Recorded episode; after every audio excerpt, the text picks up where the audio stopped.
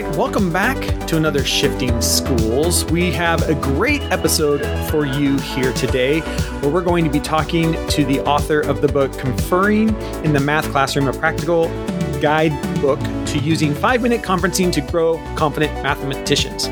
Trisha, tell us a little bit more about today's guest.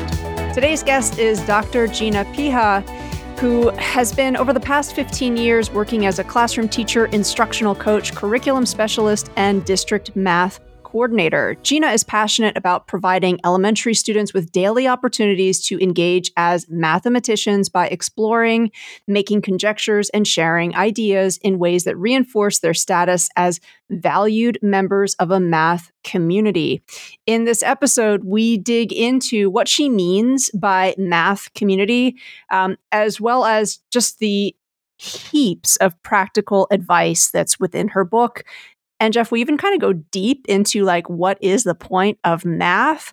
So, um, kind of like a big esoteric and practical conversation all at, at once. What for you was sort of the big shifted thought that you left our conversation with? I think the the big one for me is just the power of conversations with kids, and I think I keep coming back to this idea of you know why why what did we miss when we were in the pandemic? Why do we want to be back face to face?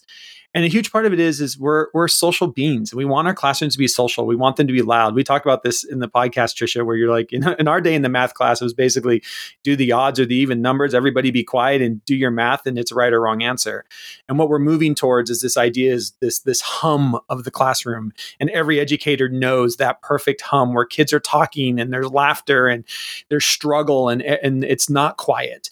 And I think that's really what we're talking about today is is using uh, using the book, using some of these ideas of how do we get that in our math classroom? How do we use conferencing as a way to get kids to talk? How are we conversing with students? What are some uh, stems and, and some sentence starters that we can use in our math classrooms to support kids in actually talking in math and changing that mindset of what is the purpose of math? Like, what is it really other than making sure you've got the right answer? There's way more to math than making sure you have the right answer. And that's really what I I kind of took away from today. Is like I want my classroom to hum. I don't want it to be quiet. You know. Yeah, absolutely. Um, you know, she really reminds us of the huge value there is in curiosity.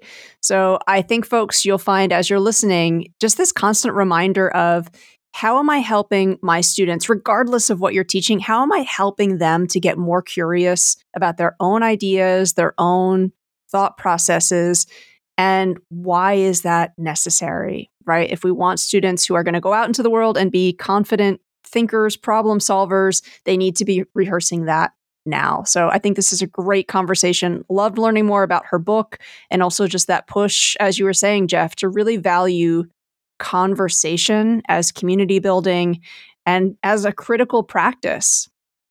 Yeah, it's such a great interview. Um, I'm excited to get over to it. But before we do that, a quick word from today's show sponsors. MackinVia from Mackin is a free digital content management system offering more than 3 million digital titles, including ebooks, audiobooks, read alongs, databases, and videos. To date, this highly sought after digital content management system has been awarded 20 distinctive national honors, including multiple Best of Show awards at ISTE, several awards of excellence by Tech and Learning, and Product of the Year by Modern Library Awards. Today, MackinVia can be found in thousands of schools and accessed by more than 9 million students around the world. To see what MackinVia can do for you, visit mackinvia.com today. That's M A C K I N V I A.com and set up your free account. And a reminder that you can save $50 on registration at the upcoming NCCE conference here in the state of Washington, March 21st through 23rd, by using the code Shifting Schools 50. That's all one word, Shifting Schools and the number 50. We will also be recording a live Shifting Schools podcast with anyone who wants to join us in room 406 at 2 p.m. on March 23rd. Thank you to NCCE for sponsoring Shifting Schools and giving us a space to record an episode live.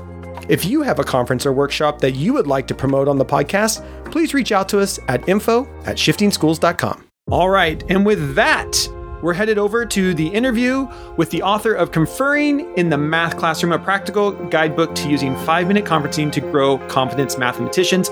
Really written for the K 5 teacher, but I'm pretty sure everybody's going to be taking something away. It's all about conferencing and getting kids to talk in the classroom. And with that, on with the show. We are so excited to be sitting here today with Dr. Picha, who has a great book out. Um, folks who I think are big believers in the power of check ins, one to one conversations with learners. This is a great book. Um, and, you know, you, you kind of remind us that the idea of uh, having a conference with students is something that many literacy professionals are familiar with, but really it's a practice that works across all subject areas. So, so, thank you for joining us to discuss the many rich ideas inside your brand new book that's entitled Conferring in the Math Classroom A Practical Guidebook to Using Five Minute Conferences to Grow Confident Mathematicians. The book takes us through ways that teachers in kindergarten through fifth grade, and I would even say like beyond there, um, can leverage the power of conferences. You outline very early on that there are three essential elements of a math conference. Number one, listening and observing. Number two, naming students' strengths. And lastly, number three, encouraging students to share you talk about how these conferences are very brief, which is great because um, you know using time is always a, one of the complicated things that teachers need to juggle. Can you talk about how these short conferences help students work on their math identity? Yes, absolutely. Um, so I when I um, talk about math conferences, a, a, phrase or a word that I often um, talk about are hidden regularities in, in, in terms of our classrooms. And so those are sort of the things that aren't spoken that students get used to, um, that students are doing each daily um, doing each day daily as mathematicians. And I think conferring really supports some of those hidden regularities that we would want for our classrooms. Um, and one of the things that we would want um, is students believing in themselves as mathematicians and students having what we would call positive math identity. And so when I think about a math identity, I'm thinking in terms of um, certainly a student's belief about their ability to do math, but also uh, their feelings and beliefs about what the subject of math is. So, are they thinking of math as a series of steps that are disconnected that they have to memorize and follow? Or are they thinking of math um, in a connected way, thinking about how different things they've learned are connected, and also thinking about math as um, creative, a subject in where they have um, choice in the way that they do things and that they can invent things um, and think outside the box? And so I think conferring is a structure that could help um, bring about some of those hidden regularities into our classroom to where students are um, having opportunities um, that are regular enough that it's affecting their math identities in positive ways. Um, and so when we're conferring with students, um, although they're really short, they're really purposeful, and students are doing the thinking work, they're doing the talking work. Um, they're sharing, they're encouraged to share. And I think one of the the most important things about a math conference is the um, way in which students' strengths are being highlighted on a daily basis, um, not just for them, but for their peers as well. So we're developing this culture in which we see one another um, as important members of a math community. And we're seeing on a daily basis that we can learn um, from each and every person in this classroom, and that together we're, bu- we're building our collective understanding um, of mathematics. I really like that. And, and, you know, being a fourth grade teacher, I think there's a lot. I love this idea of growing your math identity. Um, I could just see myself as a fourth grade teacher using that, using those words uh, in my classroom as well. One of the things I found really interesting, you know, through the book was that you use the word nudge a lot. Um, and you you're constantly kind of talking about what are the nudges we can do. Can you maybe explain a little more about nudging and perhaps give a, our listeners an example of what would that look like in action? Yes, absolutely. Um, so you had brought up the idea that sometimes when we think of conferences, we're thinking of literacy conferences. Mm. And for listeners who might be um, experienced with that, they might know that in a literacy conference, oftentimes there's a direct teaching point that happens. Not all the time, but a lot of the times. And in, you know, because the content pedagogy around literacy is different than it is with math. Um, when we're conferring with readers and writers and we give a very direct teaching point, it often doesn't take the creativity away from them. The piece that they're creating will still likely be different than their peers, most certainly. Um, and they still have a lot of creative decision making left to make. So, in a math conference, then what do we do if we're not wanting to come in and like stamp this sort of teaching point, or you should do this, or try this? so, instead, we want to nudge students forward in their thinking. And we can do this in a couple of ways. We can nudge them um, in ways that stay within the task that they're working on. So, nudging them to think deeply about the math that's within the context that's already in the problem that they're working on or the task that they're working on. Um, we could also nudge them to think deeply about the concept in general, which would be nudging them to make generalizations, really getting under the math. How does this work? Why does this work? When does this work? Um, and so that's what that nudging work sounds like. So, for example, um, if I'm working with some students and maybe they are um, doing a task in which they're comparing um, unit fractions, um, and maybe the students that I'm working with are using a really abstract representation. Maybe they're they've put some fractions on a number line. Um, one way that I might want to nudge their thinking is to really make connections between representations. Um, so I might nudge them to think about different ways that they could be be representing those unit fractions and nudging them to share within the community so that that nudge is often combined with an invitation to share, whether it's at the community share or just with others around you. What are some other ways of thinking about this? What are some other ways of representing this? Um, how, you know, if, if we're looking at a strategy rather than representation, how is your strategy similar or different than others that are working on the same thing? Um, and a nudge to think beyond the task would be um, asking questions like Does this work all the time? When does this work? I see you did this with whole numbers. Do you think that that works with rational numbers? Things like that. And those and those nudges, students are nudged um, to really come up with their own problems and sort of test things out and develop their own understanding and share out that understanding about how this thing works know, we're doing this one problem, but where else does this work? How does this work and when does it not work?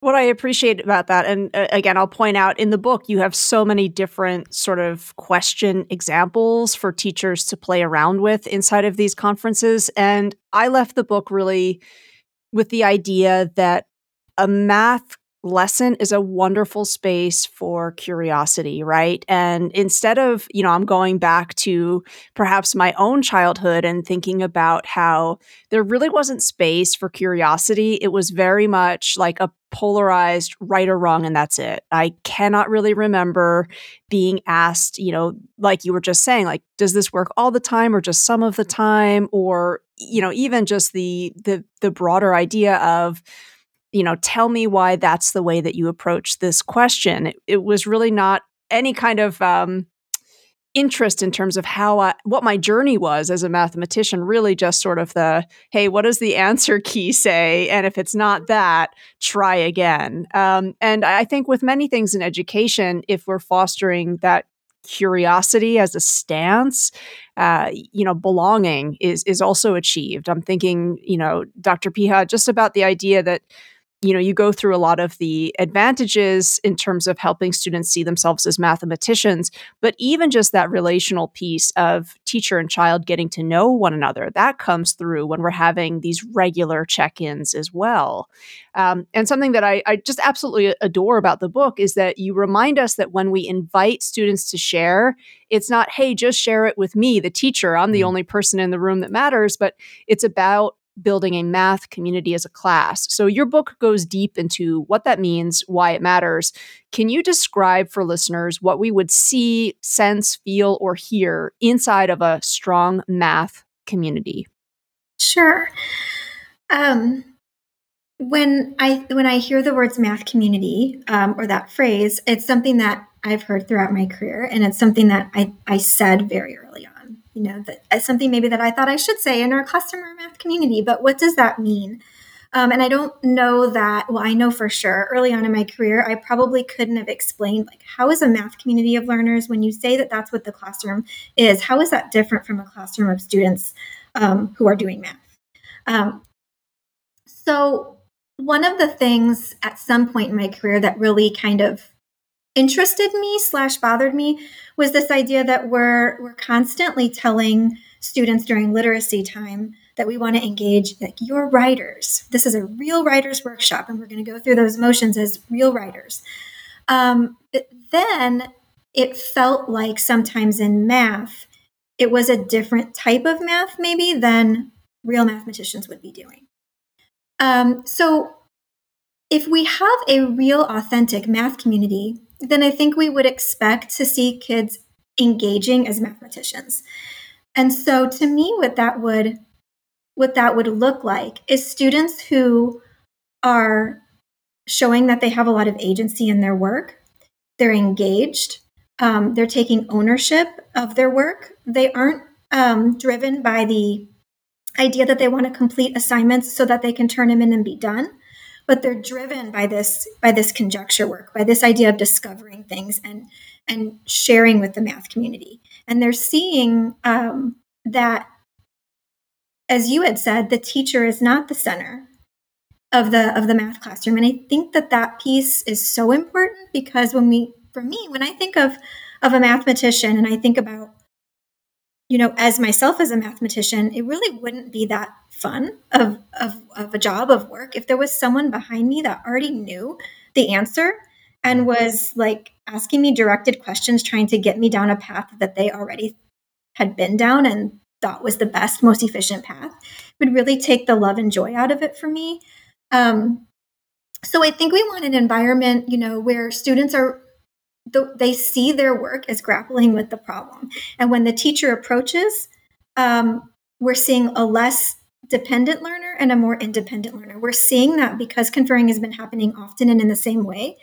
Students are less likely to um, lean into the teacher to try to find out what they might might be doing next, um, and instead really um, engage with the teacher as the teacher is really just sitting next to me, really truly just curious about what I'm doing. And my teacher finds what I'm doing interesting and thinks I should share my ideas with my peers. But my teacher isn't here to get me back on track or for corrective feedback.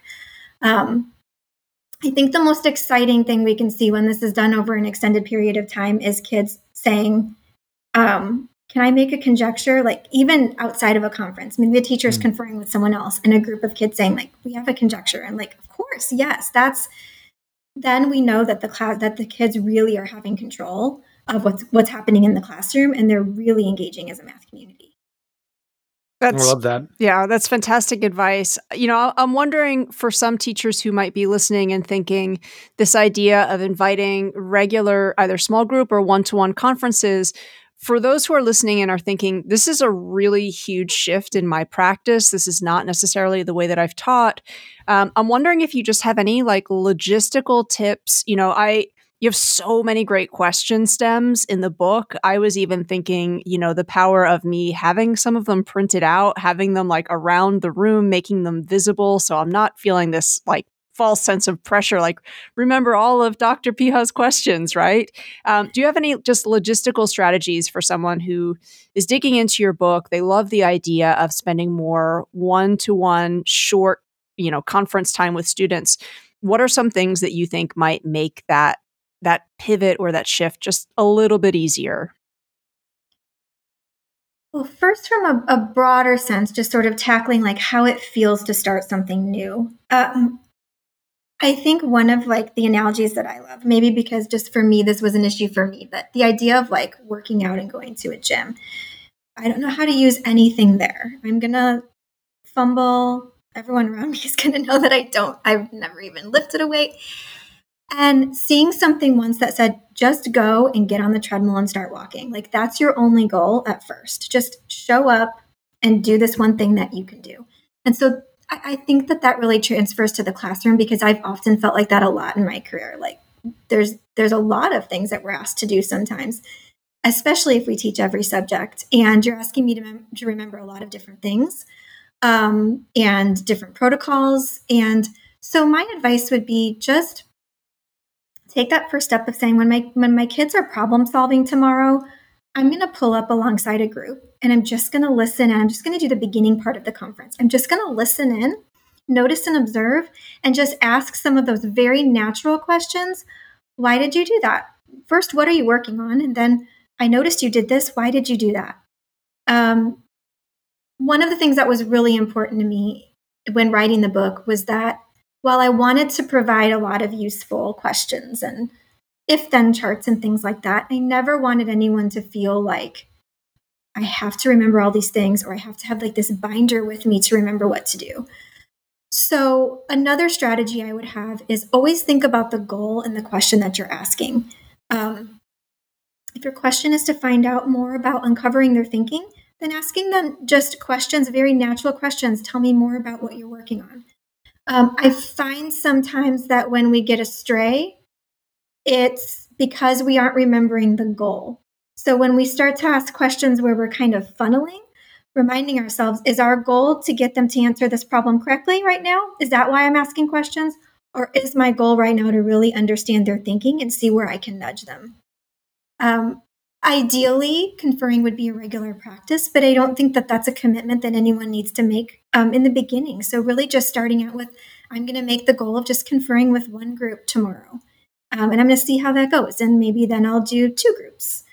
Um, the lovely thing about this, uh, speaking from someone who's felt definitely the pressure and stresses of being a classroom teacher, is that the math block does not need to be arranged in order to do this. We're mm-hmm. just working with kids when they're already engaged in problem solving. So it's really just the commitment of, hey, tomorrow I'm going to pull up alongside these kids and I'm going to listen in um, and I'm going to see what happens.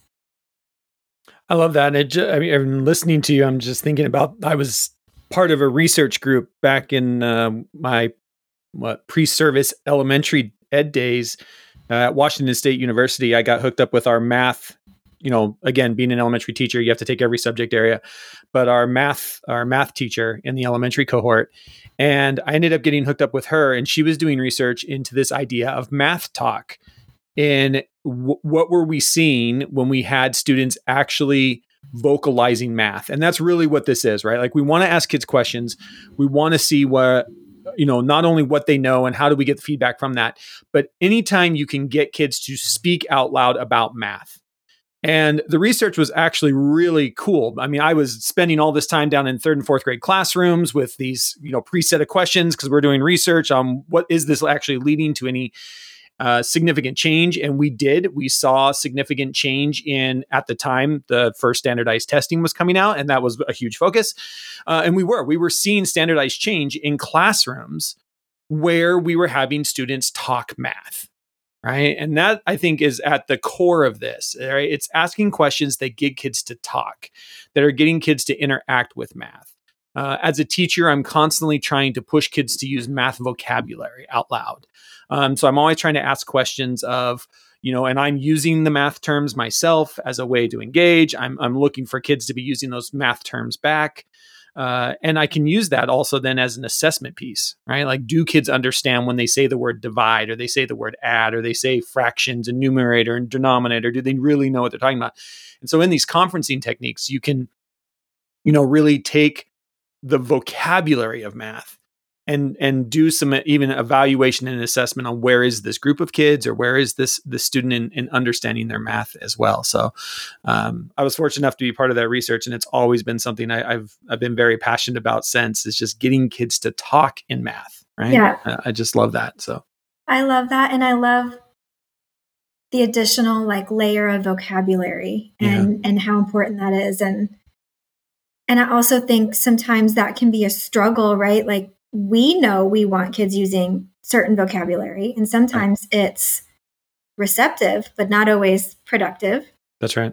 And um, one of the things that I think is really um, exciting is seeing a little bit of a shift when they're writing their own conjectures because mm. suddenly there's an audience and suddenly I have a reason why I really want to be precise because I want my peers to understand.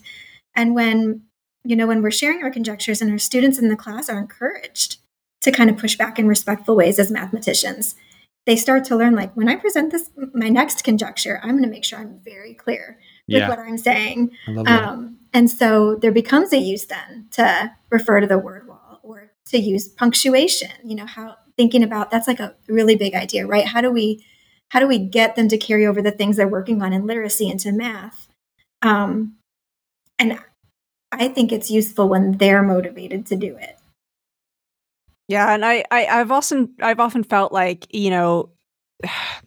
Many of us, or maybe I'm dating myself here, came up in an educational system that valued compliance and silence, right? Like often if the school leader was coming around, you know, you could almost see like the nod back and forth between the teacher and the principal in terms of like good job, they're quiet, right? they're quiet and working and that that must be a good thing.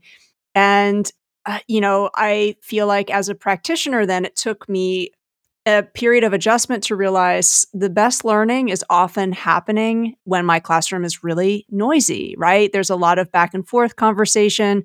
One group is then checking in with another group.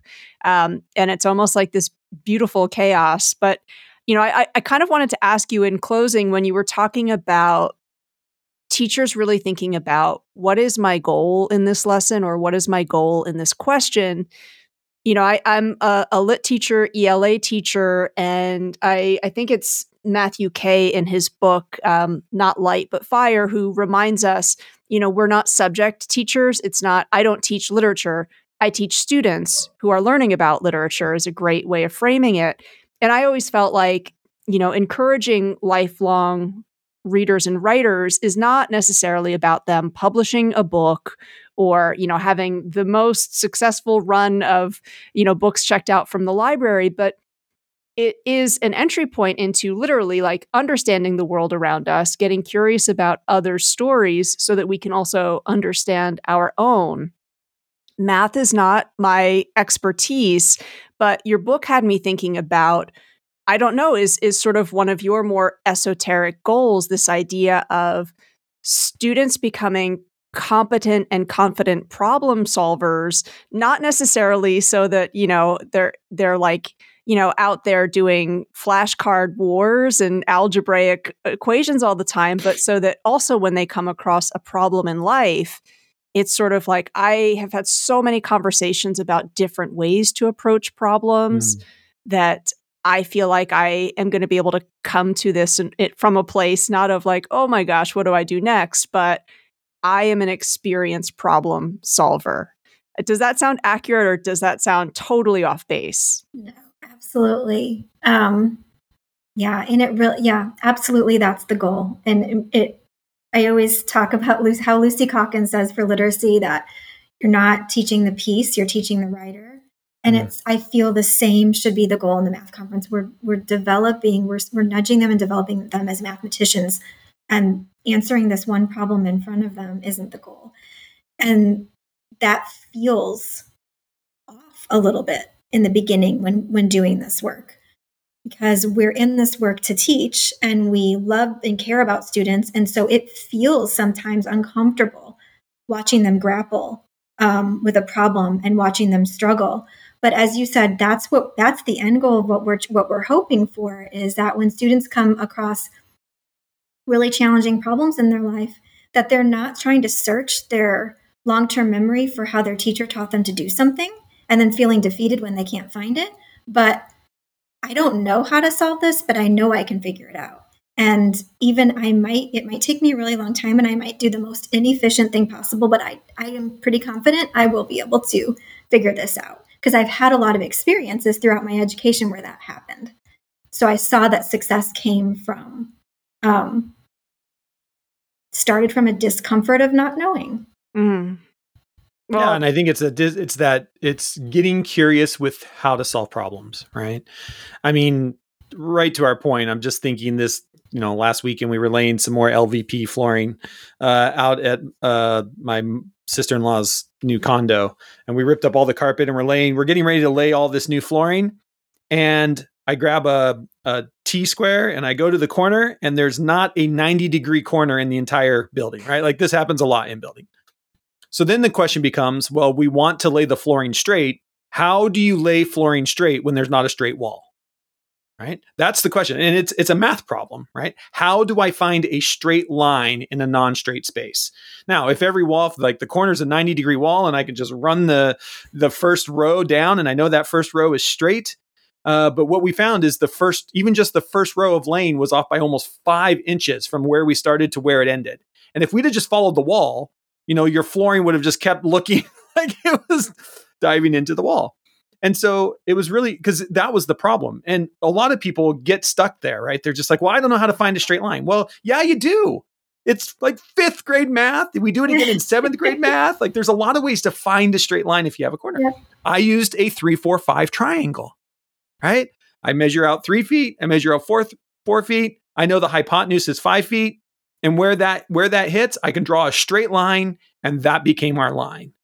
Right. And I'm just thinking, man, that's not a, it wasn't about knowing that what a right triangle was and what the formula was back in the day but man does it matter now mm-hmm. right how do you find a straight line use it all the time in building fences same thing like how do you know that that it's it's 90 degree in the corner when you go to like make your fence it's a three four five triangle. Mm-hmm. yeah, contractors use it all the time and it's so cool because you walk around sounding really smart because you know you can remember fourth grade math. Yeah so, yeah. it's uh it's, it's great. But it, to that point right like it's there's a problem. How do i solve it?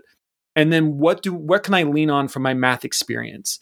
And getting people especially with math i find and maybe Tricia goes back to we came from uh you know we had a running joke in my math class of is today the even numbers in the book or the mm-hmm. odd numbers in the mm-hmm. book like we would mm-hmm. almost had like a side bet going on if we could actually exchange money and had money right but getting to a place where it's just this idea of getting curious can you get to a place where you're curious enough you're willing to go find the answer you're willing to go out and try to figure it out and what can you lean on uh, from your past to actually get over it because especially with math so many people are just like well i just I, I don't know how to do it you know i would like to create a budget but you know i don't know how to set up an excel spreadsheet well you do it's adding and subtracting and being able to you know i mean it's just but you have to get to a point where it's this it's this I don't know. What is it? It's this problem solving mindset, right? And, and I how love, do we engage in that math? What I love though is that what we're also talking about is part of that mindset is a willingness to have conversations with others, right?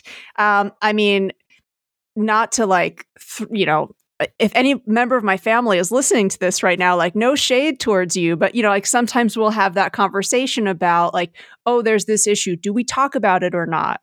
And mm. honestly, like, you know, when we're talking about the power of, of conferences, we're talking about the power of a thought partner, of exchange of ideas, of talking through the issue, right? And I really think at a societal level, it's like that's been undervalued. But I think there is really great value in saying, I'm, I don't know the answer yet. Can you talk this through with me? Right? So that i can almost like hear myself processing have somebody else even ask me like well why did you make that assumption? Or you know again like you've got so many great sentence question starters in the book there's huge value in that. However i think if we don't grow up with that as an experience it's really easy to think like well what's the point of talking about X, right? Yeah. Um, and of course, there's there's huge value in having that thought partner. So, folks, again, the book is "Conferring in the Math Classroom: A Practical Guidebook to Using Five Minute Conferences to Grow Confident Mathematicians." And I feel like on this episode, we've talked about just like confident, caring individuals as well. Um, thank you so much, Dr. Picha, for coming on to share more about that book. Thank you all for having me. This has been a great opportunity. I love um, any opportunity to talk about math ed and particularly um, talking with our kiddos. Thank you for listening to today's episode. Just a reminder, you can save $25 on any of our learning pathways at shiftingschools.com by using the code SSPOD25 at checkout. If you like today's show, or if you have something you'd like us to talk about, send us an email at info at shiftingschools.com. And of course, rates and reviews are always appreciated. Until next time, we'll see you on the network.